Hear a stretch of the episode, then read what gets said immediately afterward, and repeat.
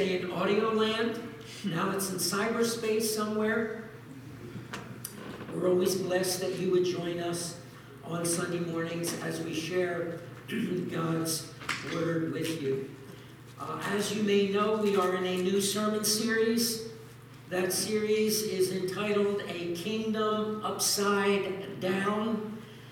And our text, of course, is Matthew 5 through 7. Today's sermon is going to be on kingdom citizenship. As we begin to study Matthew 5 through 7, in this discourse, we are going to learn how Jesus teaches us how to live as kingdom citizens. If you go to a foreign land that is very different from your culture, you're going to need to learn how to live in that culture to be acceptable in that culture, to be able to assimilate in that cult- culture, to understand the governance of that culture. And in the same way, we need to understand that when we accepted Jesus Christ into our hearts, we were taking out of one kingdom, the kingdom of darkness, and brought into the kingdom of God's dear Son. That is a kingdom with a very different culture and a different governance than the kingdom that we were in, the kingdom of darkness.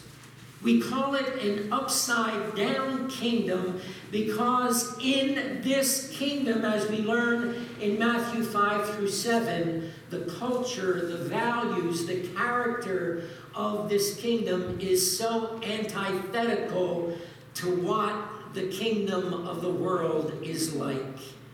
And so we need to have our hearts open to understand what the kingdom of God is really all about. As we go through this series, you're going to hear me repeat over and over again that phrase, the kingdom of God. And will you excuse me for one moment? I seem to have a bit of a frog in my throat.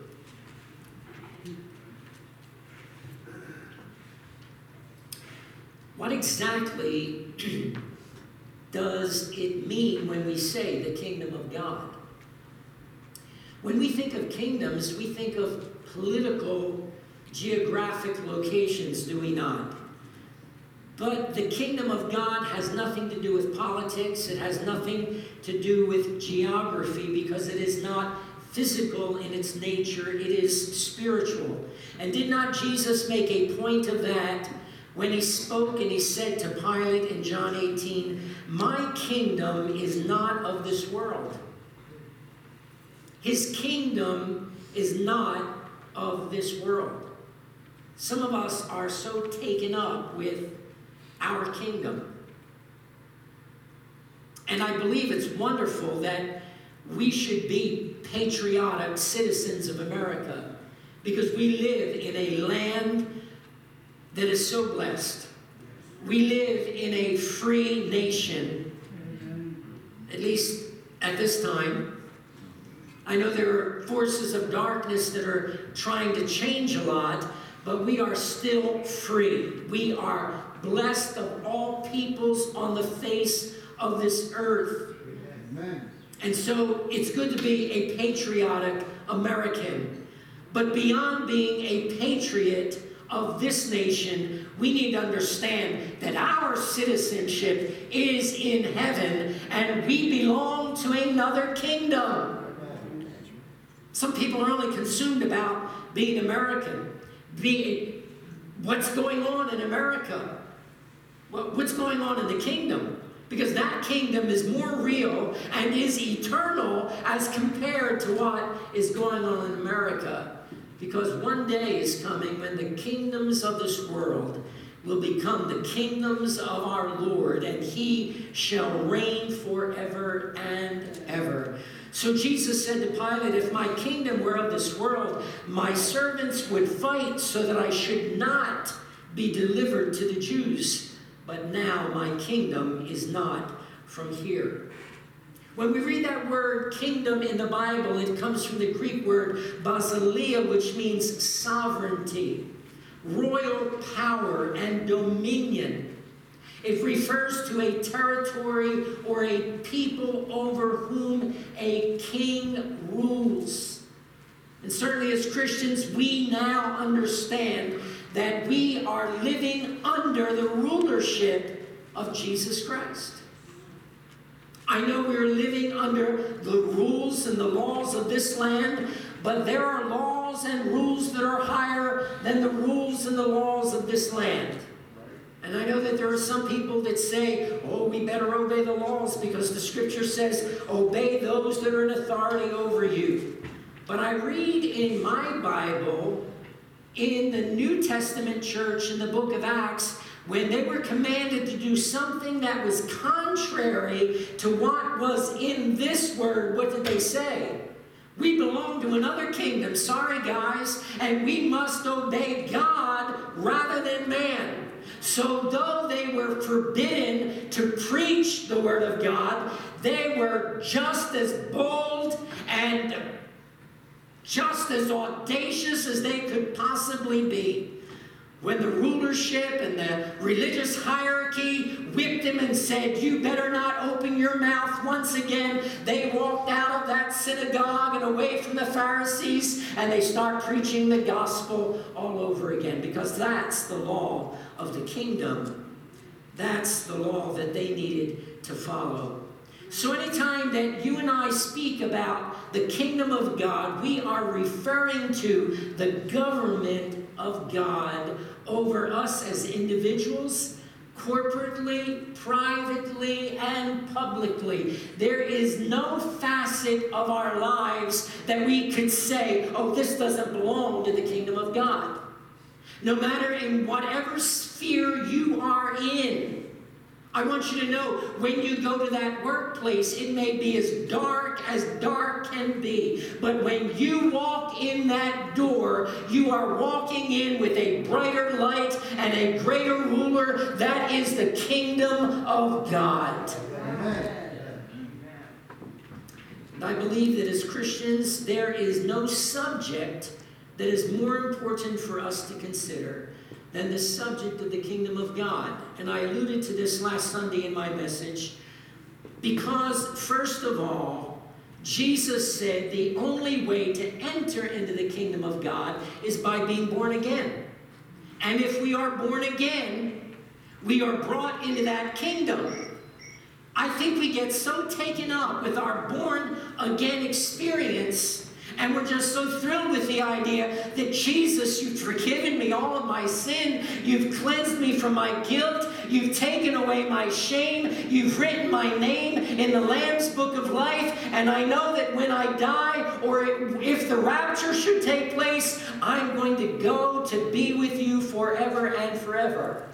Now it's wonderful to be aware of that glorious truth and of the glorious grace of God, but I fear that we have forgotten what it means now that we're saved living in another kingdom.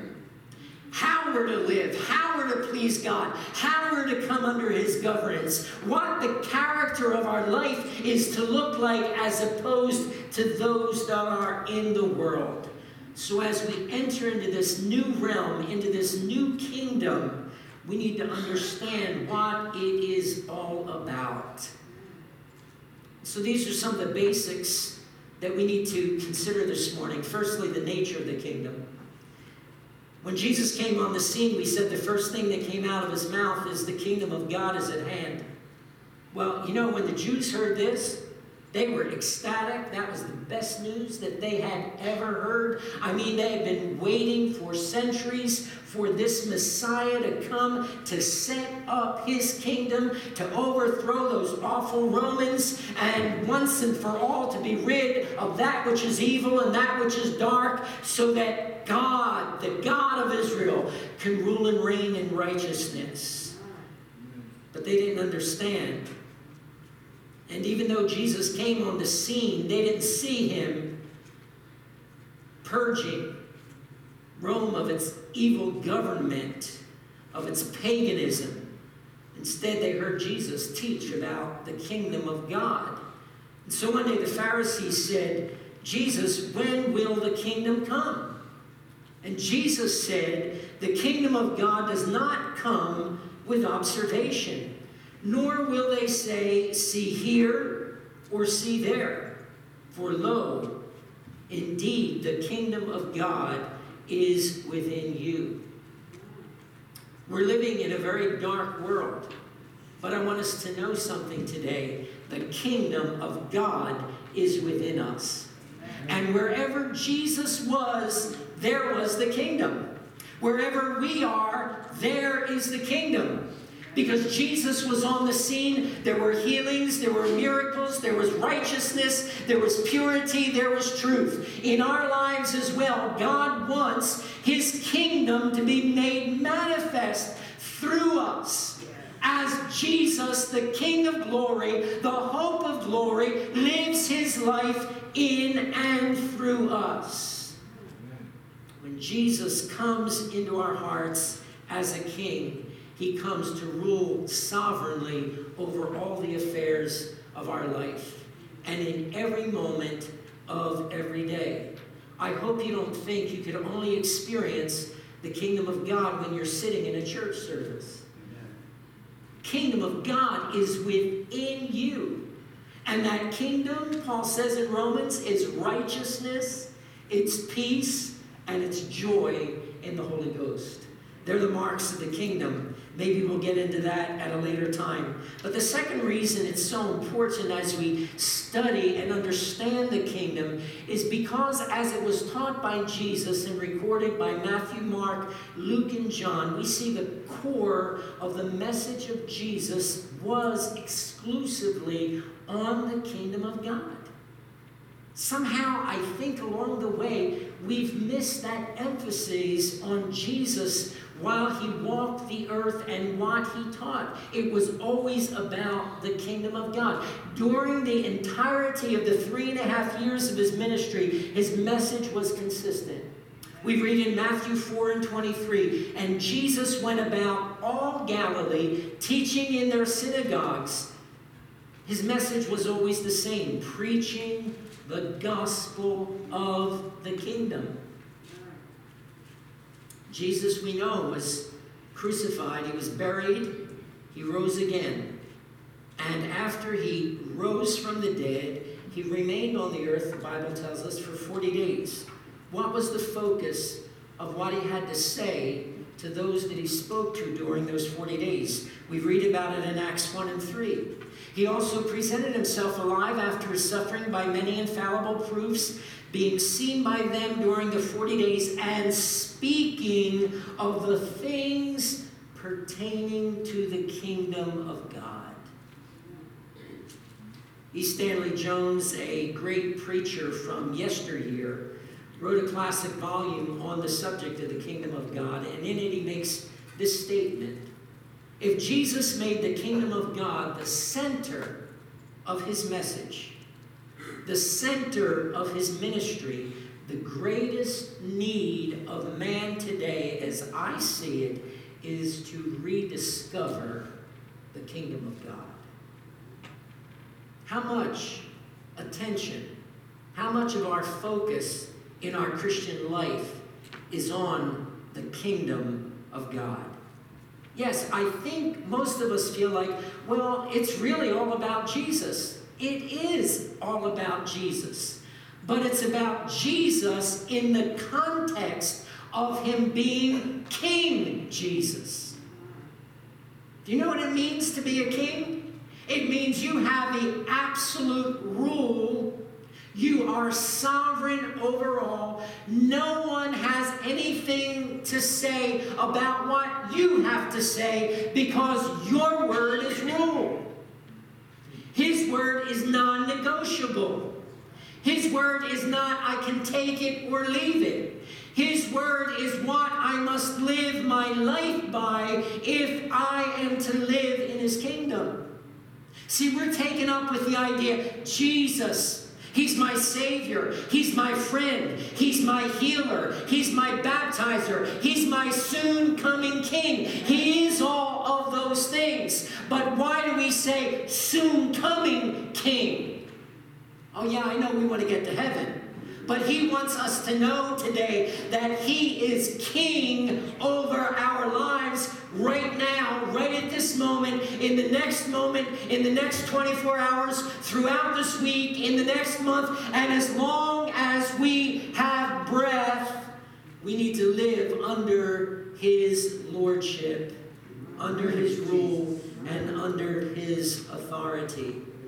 Now, I don't want to get off on a rabbit trail here, but I just want to briefly mention that I believe because the church has failed to really embrace, or we failed in neglecting, in putting the right emphasis, or I should say the emphasis that Jesus put on the kingdom of God, that there's been fruit to our neglect.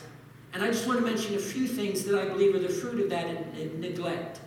Number one is that we have lost the recognition of the fact that the definitive mark of the kingdom of God is living in obedience to the first commandment. Loving the Lord our God with all of our heart, our mind, our soul, and our strength, and then loving our neighbor as ourselves. Instead, we've chosen to quibble over doctrinal nuances We've chosen to hold on to our political agendas and allegiances, and we are clinging to our offenses. That's not the kingdom of God. Because when push comes to shove, we get offended and we walk out of the church. Someone said to me this morning, I haven't seen so and so. Have they left the church? And I said, Yeah, they've left the church. And this person said sadly to me, they didn't even say goodbye. I said, they really didn't say goodbye to me either. They just told me they were upset and they were leaving. Is that the kingdom of God? Not in my Bible, because when we love the Lord our God with all of our heart, our mind, our soul, and our strength, and we love our neighbor as ourselves, then we reflect the character of Jesus Christ and how we behave. We don't walk out of a church in a huff because you don't like something that the pastor preached. Well, I'm sorry. I'm not going to apologize for what I see in this Bible. And if they have offense with what I say from this word, then they need to take that up with God. And certainly, if they give me an opportunity, I would want to reason with them in helping them understand what the Word of God says. And that's the whole reason why I preached what I preached last Sunday.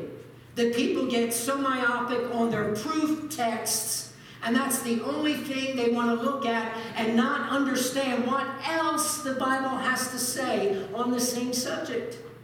We need to compare Scripture with Scripture. Amen. And then arrive at the truth of what God's Word says, the whole counsel of God.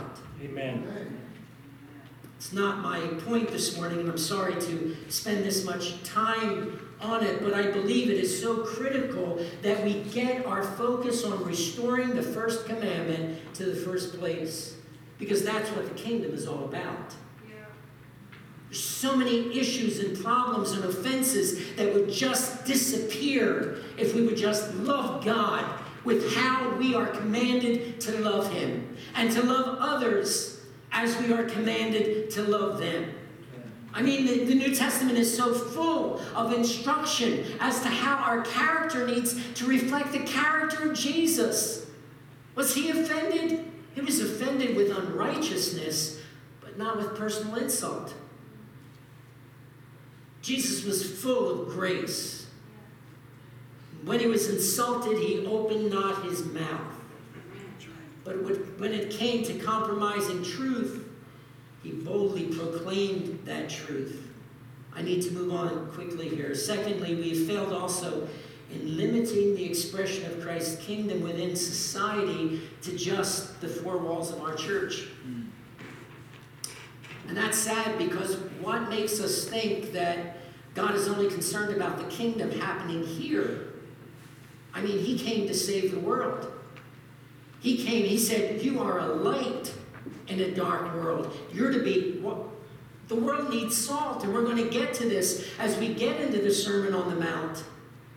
But, but some of us are just content to, to feel cozy and blessed in the four walls of a church and say, Oh, glory to God. I'm with God's people, and we feel God's presence, and we're enjoying God. But God says when we walk out of here, we're to bring the kingdom into a dark world. That's why we've been taught to pray, Thy kingdom come. That's not that Jesus, please come back. Yeah, that's part of it. But in this wicked earth realm, let darkness be pushed back and let light and truth be permeating this society in which we live. Let Christians be on school boards so that they have something to say about what our kids are taught.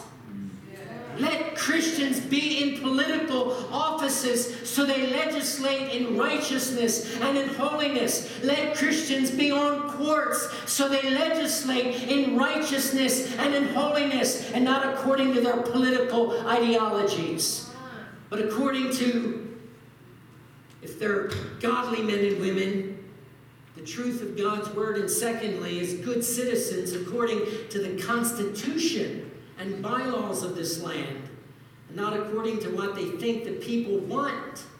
And that's so much of the way in which our world is going. Thirdly, we've prayed, Your kingdom come, yet we've ignored the command of Christ for our own lives to seek first the kingdom of God. And I just want us all to meditate on that for a moment. I'm, I'm, not going to spend time there, but just stop and think is the kingdom of God coming into my life in all of its fullness? Is the expression of God's kingdom, His rule, His authority, His sovereignty, His lordship? Or do I have certain areas in my life where I say, God, this is, you know, you understand me. Doesn't the Bible say He remembers that we're dust and we're flesh and he forgives us, and you know, He's merciful, and He's gracious, and He's kind. And yet, it's something that in our rebellion we are clinging to and feeling like we can hold on to when God says, that needs to come under my authority. You need to nail that to the cross.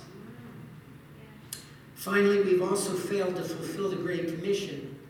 Because Jesus, before ascending to heaven, we recall he commissioned his disciples not only the 12, uh, the 11 at the time apostles, but now for all believers. This is a message for all believers. And, and what, are, what are the words that we're so familiar with? Go into all the world and preach the gospel to every creature.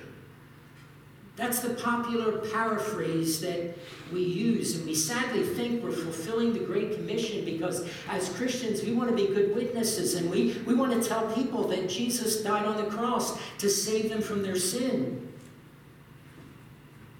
But, saints of God, I ask you to please look again. Is that really what Jesus said?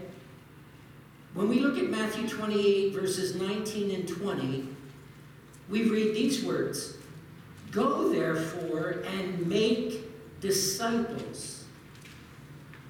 Go therefore and make disciples. Somehow, one translation has go preach the gospel, and that's the one that we've clung to. Because making disciples goes far beyond just telling someone, Did you know that Jesus died on the cross to save you from your sin?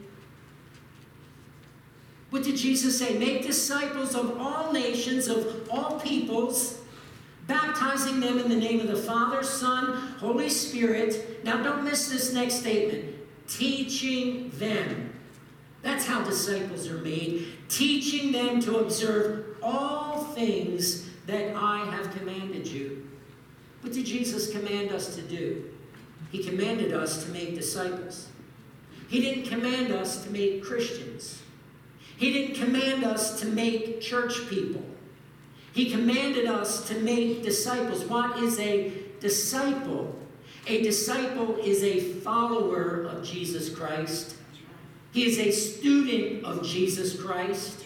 And he is an imitator of Jesus Christ. Disciples learn the truth of who Jesus is and how he requires that his disciples live. And without the knowledge of that truth, what does Hosea 6, 6, uh, 4 6 say? My people perish for lack of knowledge. You know what the sad travesty and tragedy of the church has been? We share the gospel with people, and then they are never discipled. And because they're not discipled, because they've not been taught what Jesus wanted them to be taught concerning how they are to live their lives, what kind of character they're to develop, they continue in their carnal ways and their worldly ways and falling into sin, and how many of them never follow through in walking with Jesus and they backslide and lose their salvation. It's a dangerous place to be not to know why you need to know. It's so important that we be taught the knowledge of God's Word because it's only through the knowledge of God's Word that our corrupted, carnal nature gets renewed. We have a belief system that is contrary to God, a belief system that says it's okay to hate that person if they hate me. It's okay to be vengeful toward that person. Uh, they deserve it. After all, doesn't the Bible say an eye for an eye and a tooth for a tooth? And you know, we, we rationalize all of our carnal, nat- natural inclinations that make us feel like we're, we're allowed to do these things. After all, we're human. The kingdom of God is a supernatural governance that is now to rule our lives, and Paul speaks about it. We no longer walk after the law of the flesh, now we walk after the law of the Spirit. See, when we get saved, even though we, we get a new spirit, and God comes into our spirit, our soul, how we think, how we feel, what we want, that needs to be sanctified. That needs to be progressively set apart and changed more and more for God, for more of His holiness, for more of His purity, and for more of His truth. The psalmist David certainly understood this when he said, The law of the Lord is perfect, converting. Notice what he said the soul. The soul. Our minds, our wills, our emotions. That needs conversion on a daily basis. And on a daily basis, we're getting more and more conformed to the image of Christ. Yeah, our spirit is intact because God's Spirit came while we were dead. He raised us up, made us alive in Christ, and now we have the Spirit of God witnessing with our spirit that we are sons and daughters of God. No one has to tell you, Sally, you're a daughter of God. You don't have to shake them, they know it deep within their spirit that they belong to God. God's Spirit witnesses with their spirit that He's done a work in their lives.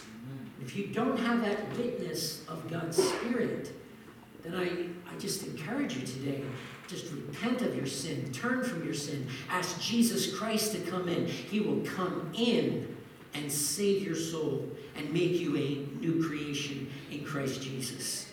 So, how, how do we, do we get this new character that God wants to build in us once we, we are translated from that kingdom into this kingdom? Well, it's laid out before us very clearly in Matthew 5 through 7. But this, as we call it, the Sermon on the Mount, is so much more than just a sermon, it's a Jesus manifesto. I know when you hear that word manifesto, some of us think of the communist manifesto, and we think of the socialist manifesto and the Marxist manifesto that is trying very subtly to insinuate itself into the fabric of America. And we need to be wary of it. It's the same evil doctrine. It's the doctrine that Marx tried to propose by saying this old thing is not the right way. It's not going to prosper us and help us. This, this, this new philosophy is what it's going to take to make Russia successful and, and blessed. And, and now we get that same ideology that is creeping into America. And I'm only saying this, I'm not saying it because I want to be political this morning. We need to understand this because we can't understand the manifesto of the kingdom unless we understand the context of what a manifesto is. In the same way, when Jesus came on the scene, the Jewish people hated Rome. They hated the Roman governance. They hated everything about it. And so they wanted Jesus to overthrow it, bring his kingdom in, so that they could live under that kingdom in peace and in happiness and just, yeah. But Jesus said, My kingdom is not of this world. And they weren't happy about that. But Jesus said, I know that Rome doesn't have it right. But cheer up, guys, because the kingdom of God is at hand. Now that I'm on the scene, I'm bringing in a whole new realm. I'm bringing, you could be living in a dark world, but in the midst of that dark world, your life is hid with Christ and God in another kingdom. Huh. You know, as bad as things can get in our world, I hope we all know, as dark as things can get, our life is hid with Christ in God. We're citizens of another kingdom. We're just pilgrims that are passing through. We need not get despondent. We need not become despairing because we belong to another kingdom. And God has us in his hands. So as we approach the Jesus Manifesto, I want us to approach it with this understanding that Jesus came with a very revolutionary concept and ideology. It's foreign to the nature of the human heart, totally foreign to the nature of the human heart. But he says, if you really want to be my disciples, this is the kind of kingdom I'm calling you to. It's been said that the Torah is to the Jewish people what the Sermon on the Mount is to the Christian. And I think we all know that the Torah, the first five books of the Bible, that, that is the foundation for the Jewish faith. And those that are devout Jews, I mean, they give their lives to studying the Torah. For many men, that, that's a full time profession. They're in the synagogue, they're in their schools, what, whatever they're called. Forgive me, I can't remember their name, but they're, they're hunched over the Word of God, just studying it, reading it day and night, day and night, day and night because they revere it. They understand that this is the rule that God has called them to live by. They study it diligently. They try to apply it to their lives as best they, as they can. But tragically, we as Christians, oh, Matthew 5 through 7, yeah, that, that's the Sermon on the Mount. That's where we get those beautiful, pious platitudes. Oh, love your neighbor as yourself. Oh, that's where we get the Lord's Prayer. Isn't that a beautiful prayer? And we just repetitiously rattle it off, not even understanding what it's saying. Do unto others as you would have them do unto you. Pious platitudes. Jesus is telling us this is a revolution that is to take place in your heart and in your life, radically transforming all that we are, all that we have, and how we live. The famous World War II General Omar Bradley made this sad observation. We've grasped the mystery of the atom, but we've rejected the Sermon on the Mount. I have to confess, I feel like I've, I've in some ways rejected the sermon. How many, how many sermons have you heard me preach? The Sermon on the Mount. I know maybe 10 years ago I started preaching on the Beatitudes. But I don't think since then I've really looked at them very carefully. Well, I've shared that very lengthy introduction. Now I want to get to our text. and you just fell off your pew, right? Pastor, I thought you were going to pronounce the benediction. Just give me five more minutes because I'm, I'm just going to preach a sermon. Not to Christianettes. Because you're kingdom, kingdom people who love God's word and want to hear God's word. And I'm going to do something very unorthodox this morning because I'm not going to begin this series on the Sermon on the Mount by turning to Matthew 5 and verse 1. But I'm going to take you to the very end of the Sermon on the Mount, Matthew chapter 7, reading verses 24 through 27, where Jesus said, Therefore, whoever hears these sayings of mine and does them, I will liken him to a wise man who built his house on the rock. And the rain descended, the floods came, and the winds blew and beat on that house. And it did not fall, for it was founded on the rock. But everyone who hears these sayings of mine and does not do them will be like a foolish man who built his house on the sand. And the rain descended, the floods came, the winds blew, beat on that house, and it fell, and great was the fall of it. In this closing challenge, Jesus points us to something that is very crucial to any building that is ever built. And the metaphor that is used of building a home, of course, is relating to building our lives. And what is that crucial thing that is so important to any building? Of course, it's the foundation. And if the correct foundation is not laid, then there is a very strong possibility that when the storms come, that that house will not stand. And I think we could safely say those of us have been alive for more than our first or second or third year of life understand that storms come. In fact, they even come in little kids' life. If things don't go their way, they take a little temper tantrum. Why can't I have that toy? You can't have it because it's dangerous. I still want it. You know, we gotta have our way. So for a little child, I guess that's a little storm that comes into their life. But Jesus talks about these storms that come into our life. I found it very interesting that he clarifies what these storms entail because I guess not all storms are created equal. And he mentions the threats that come with these storms that beat upon the house. There's rain, there are floods, and then there are fierce winds. First of all, there's the rain.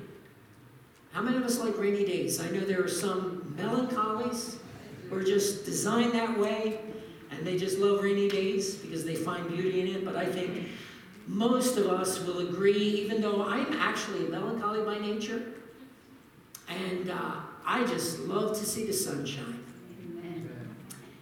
And uh, those of us who are waiting for spring, has it been glorious to see the sun still shining at 5 in the afternoon? You know, we don't care for the dreariness of rainy days. We prefer to see the sunshine, but the rain comes. Jesus said the rain falls on the just and on the unjust. And so you go out to your car one morning and there you have a flat tire. Somebody's raining on your parade, right? You walk into the workplace and your boss is in a bad mood and he takes it out on you. I'm a righteous person. Why is the boss treating me that way? You know, open up your wallet, you find what happened to my credit card. You don't want to lose your credit card with all the, the theft that there is today. You get in the shower and it's warm for about three minutes and then it turns cold and you find out your water heater is gone.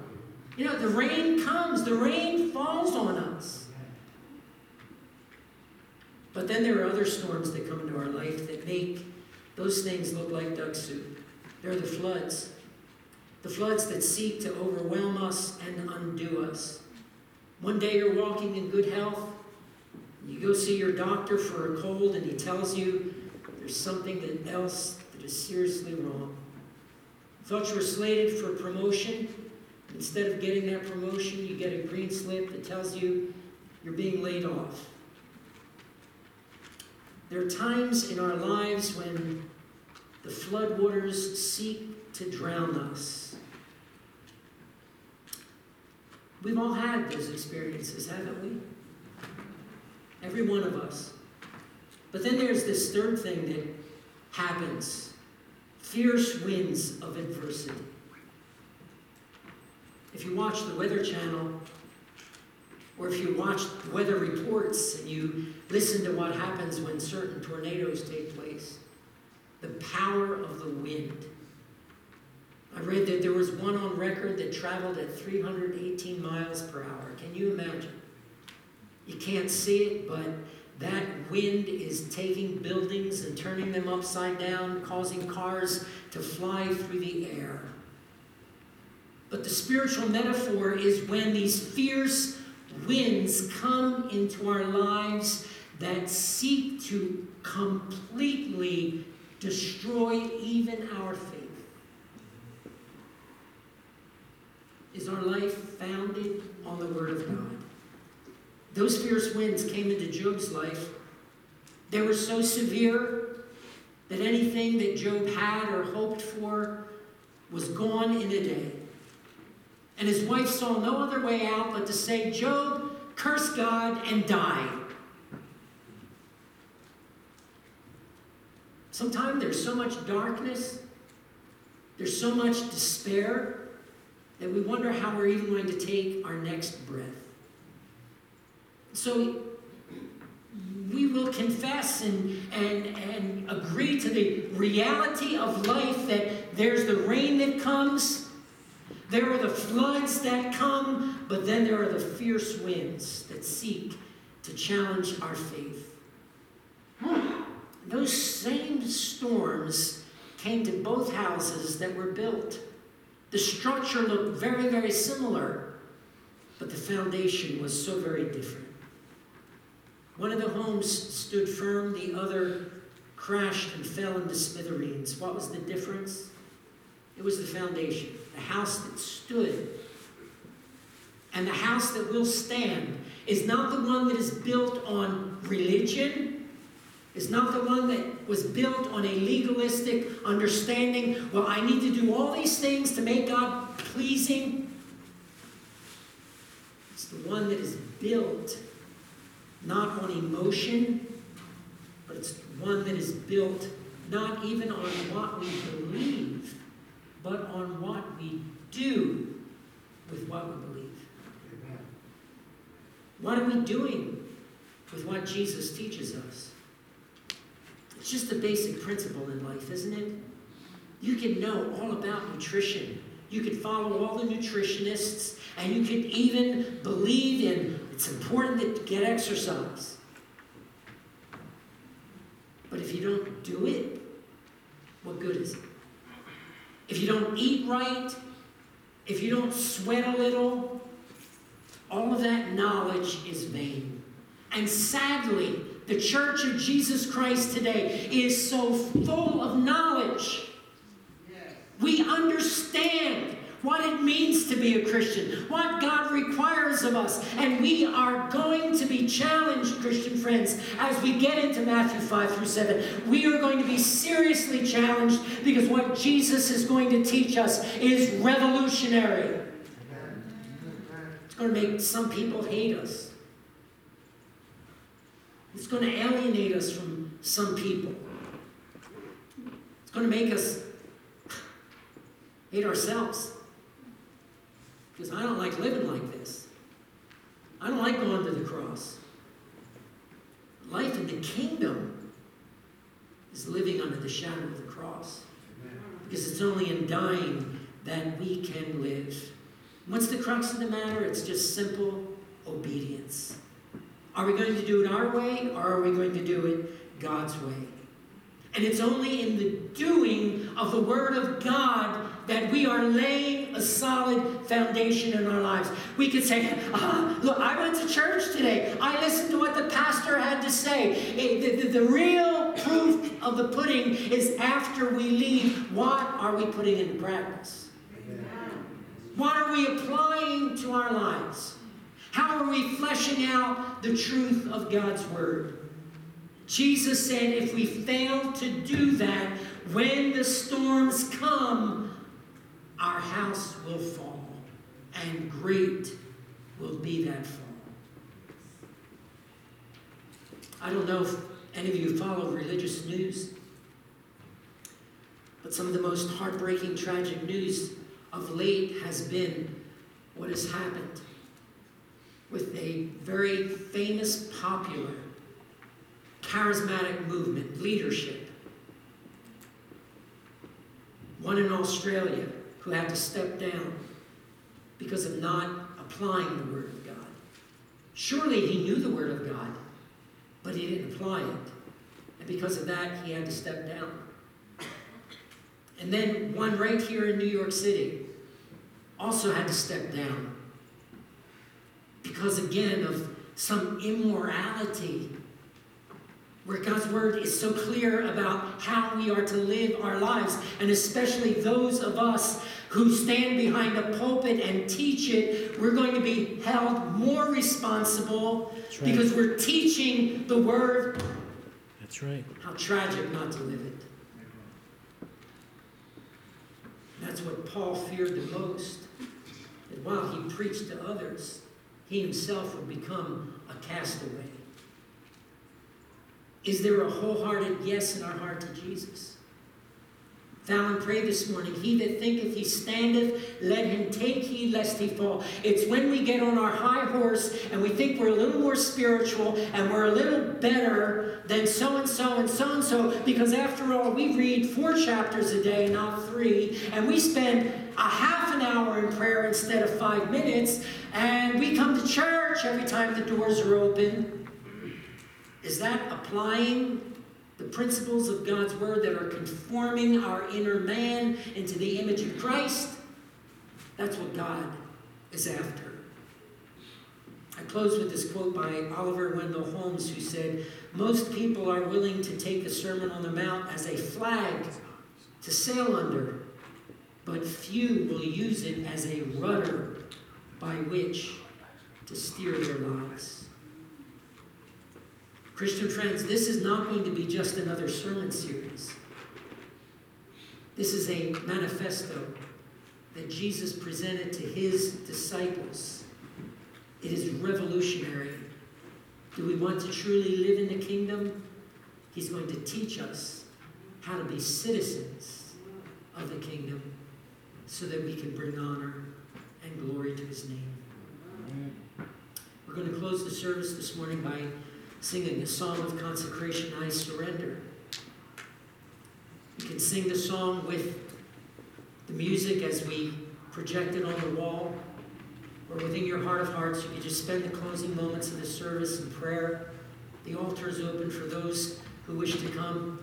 We'd like to invite you to stand with us as we sing this song, Make the prayer of our heart that I surrender. Let's all stand together.